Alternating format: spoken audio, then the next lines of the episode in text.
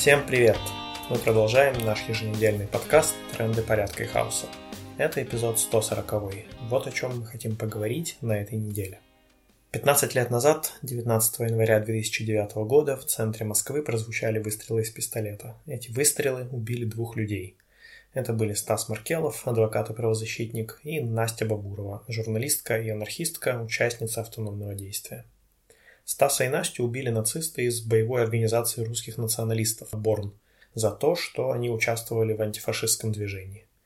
Это стало одним из последних широко известных убийств антифашистов в России, но до этого такое случалось систематически. Во многих случаях убийства происходили по приказу властей или, по крайней мере, при их явном попустительстве.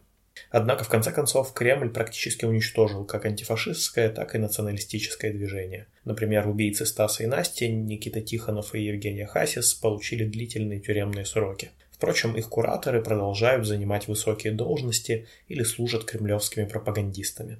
С тех пор каждый год 19 января в разных городах и странах проходят акции памяти и солидарности – Часто они включают в себя кинопоказы и обсуждения, связанные с Дмитрием Петровым. Это российский анархист и антифашист, который погиб в боях против путинской армии возле Бахмута.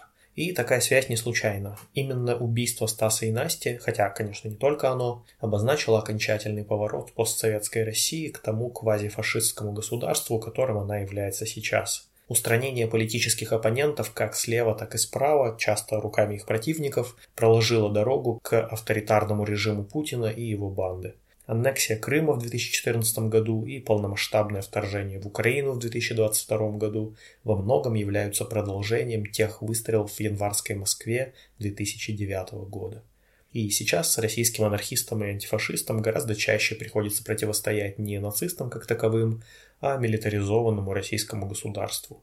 И Кремль оказался гораздо более опасным противником, чем субкультурные уличные фашисты. Слова о политике, приказ не обсуждать. Главная задача – контроль не потерять. Из черной резины сделана власть. Из черной резины сделана власть. Из черной резины сделана власть, она сделана из ментовских дубинок. Кстати говоря о российских антифашистах. Подходит к концу суд по делу об убийстве в Рязанском лесу. 10 января в Рязанском областном суде присяжные признали виновным в убийстве Максима Иванкина, ранее осужденного по делу сети. Напомним, что несколько лет назад достаточно случайно собранные люди, в том числе Иванкин, получили до 18 лет лишения свободы по абсурдному делу о никогда не существовавшей анархистской террористической организации «Сеть». После этого в начале 2020 года в издании «Медуза» появился текст о том, что некоторые фигуранты дела сети могут быть причастны к двойному убийству в лесу рядом с Рязанью. Эта публикация получила большой резонанс, и вскоре Следственный комитет возбудил уголовное дело, и на скамье подсудимых оказался Максим Иванкин. Издание «Медиазона» и «Говорит не Москва» достаточно подробно разобрали доказательства обвинения. Смотрите ссылку в описании видео. У нас эта история оставляет двойственное впечатление. С одной стороны, доказательств достаточно много, и совершенно нельзя исключать, что Иванкин мог участвовать в этом убийстве или хотя бы находиться на месте преступления. Сам Иванкин отрицает, что вообще когда-либо был в Рязани до следственного эксперимента, но его слова опровергают многочисленные не связанные друг с другом свидетели. С другой стороны, практически отсутствуют и прямые доказательства против Иванкина. Напомним, что раньше подруга уехавшего в Украину информатора «Медузы» Алексея Полтовца рассказывала средствам массовой информации, что Полтовец говорил ей, что один совершил двойное убийство без Иванкина. Надо отметить, что Иванкин на следствии по делу об убийстве в Рязанском лесу явно подвергался внесудебному давлению, ну, по-простому говоря, пыткам, физическим или психологическим а судья на процессе это тщательно игнорировала. И в целом суд не установил, что Иванкин точно причастен к убийству, но он явно был на месте этого самого убийства. И пока не прояснено, что на самом деле случилось и зачем, мы считаем, что поддерживать его нельзя.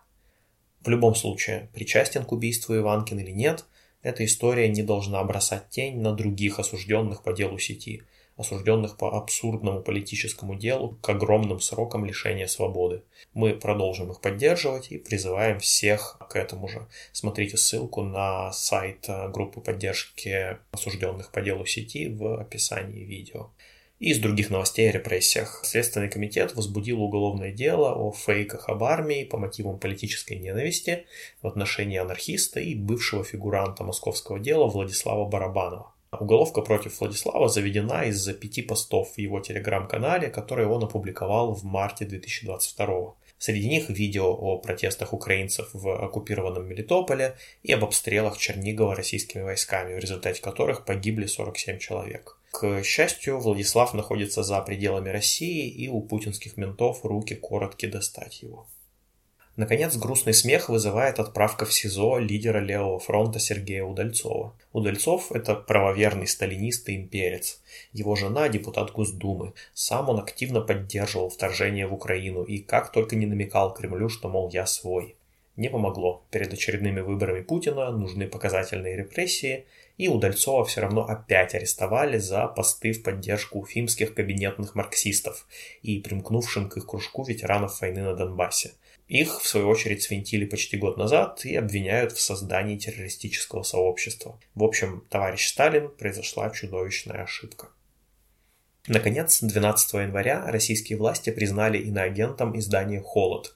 Это, в принципе, так-то рядовая новость, но забавно, что это происходит на фоне многочисленных свидетельств о деградации отопительной инфраструктуры в России. То тут, то там прорывают тепломагистрали, лопаются батареи, целые кварталы остаются без отопления. Люди греются у костров. А ведь Россию еще никто даже не начинал масштабно бомбить в отличие, кстати, от Украины. И, в принципе, неудивительно, приоритеты путинского режима, мягко говоря, не лежат в области реального развития страны. Если деньги уходят на оружие и имперские амбиции, тут не до ремонта теплосетей. Остается только объявить холод агентам развращенного Запада. Ну и, наконец, война в Украине, как известно, застряла в позиционном тупике, но, к сожалению, это не мешает появлению новых вооруженных конфликтов и военной эскалации в других частях света. 12 января американские самолеты нанесли десятки бомбовых ударов по целям в Йемене, а на следующий день продолжили ракетами. Это реакция на то, что хуситы, которые контролируют Йемен почти полностью, вот уже несколько месяцев атакуют суда в Красном море – а это главный торговый маршрут между Европой и Азией, современный шелковый путь практически. Глобальный бизнес несет огромные убытки, и США пытаются стабилизировать расшатывающуюся систему, в которой они выполняют роль мирового полицейского. Встает, конечно, вопрос, за каким чертом эта эскалация понадобилась самим хуситам. А формально они заявляют, что это типа акция солидарности с Газой, которую сейчас утюжит Израиль. Но где Йемен, а где Газа? Между ними больше тысячи километров. Так зачем хуситам эти проблемы? Ответ очевиден. Хуситы – это шиитское движение, и его полностью содержит шиитский же Иран. Ирану, в свою очередь, выгодна любая антиамериканская движуха и любой шорох на Ближнем Востоке, который не затрагивает собственный Иран. Вот сейчас США просто побомбили хуситов, но, очевидно, само по себе это не прекратит атаки. Чтобы, так сказать, решить вопрос окончательно и успокоить глобальный бизнес, США придется устраивать полномасштабную сухопутную операцию в Йемене по типу Афганистана или бури в пустыне в Ираке. С высокими шансами это закончится бессмысленным увязанием американских и натовских войск в Аравийской пустыне и в горах. Неизбежные жертвы среди гражданского населения только разожгут пламя партизанской войны против интервентов. И, безусловно, это очень на руку Ирану. Несмотря на все санкции, он продолжает оставаться мощным игроком в глобальной политике – Многие часто недооценивают эту страну, но напомним, что в Иране живет 87 миллионов человек. То есть вообще-то это огромная страна, лишь немногим уступающая по численности той же России. При этом население там гораздо моложе. И у Ирана очень серьезные локальные империалистические виды на ближайших соседей. Ну а вообще цель этого государства вполне официальная мировая исламская революция. Европейские и американские санкции естественным образом сблизили Иран с Россией. И теперь украинские города атакуют иранскими беспилотниками. То есть э, православный Путин и иранские аятоллы теперь крепкие военные союзники. Пока прямого военного столкновения между НАТО и этой новой, так сказать, осью еще не произошло, но Украина уже использует помощь НАТО для защиты от агрессии России, а НАТО уже бомбит хуситских союзников Ирана. А где-то на горизонте маячит Китай, у которого, естественно, хорошие политические отношения с Россией и Ираном, но при этом тесные экономические связи с так называемым западным миром.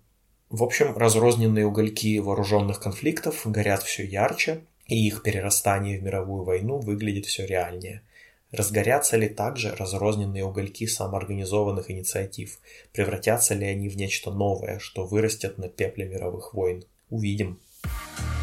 Но где-то там над пепелищем Из-за дыма облаков солнце покажет прищур А снизу жаждет распуститься кустом пышным Конопляная семечко терпит и дышит Земля и корни узами кровными Танец медленный насекомых с микробами И с намерениями только добрыми Это крупицы хаоса кристаллизируют нам мир новый вот так потихо крепнем и растем. Все-таки из людей получился отменный чернозем. Извечные вопросы о смысле жизни бренные отпадут. Предназначение быть удобрением. Этой новой планеты мы новые компоненты. Еле заметные зеленые пятна пигментные. Сочные листья аплодируют дождю и ветру. Я их сорву, их забью, их взорву ракету. Хочется закончить цитатой из э, статьи, опубликованной в чешском журнале радикальной теории Contradictions – Смотрите ссылку в описании видео. Это часть большого набора интервью с анархистами из разных стран о войне в Украине. Многие из них находятся на противоположных позициях, не со всеми тезисами мы согласны, но это нормально. Анархизм и не должен быть догматичным. Так вот, вот что пишет там а, Зося Бром, бывший редактор в издательстве Freedom Press и организатор анархистской книжной ярмарки в Лондоне. Что точно будет еще долго влиять на события, так это само ядро настоящей анархистской политики – принимать вещи такими, какие они есть, слушать людей, которые их непосредственно затрагивают происходящие события, делать все возможное, чтобы помочь другим в их борьбе против угнетения, вносить практический вклад по мере возможности. Если мы будем все это делать, у нас есть шанс стать значимой силой. Если нет, то мы превратимся, ну или останемся, в клуб фанатов старых книжек. Конец цитаты. Ну вот и все на сегодня. Напоминаем, что в трендах порядка и хаоса участники автономного действия и другие авторы дают анархистские оценки текущим событиям. Слушайте нас на YouTube, SoundCloud и других платформах, заходите на наш сайт autonom.org, подписывайтесь на нашу еженедельную e-mail рассылку. Пока!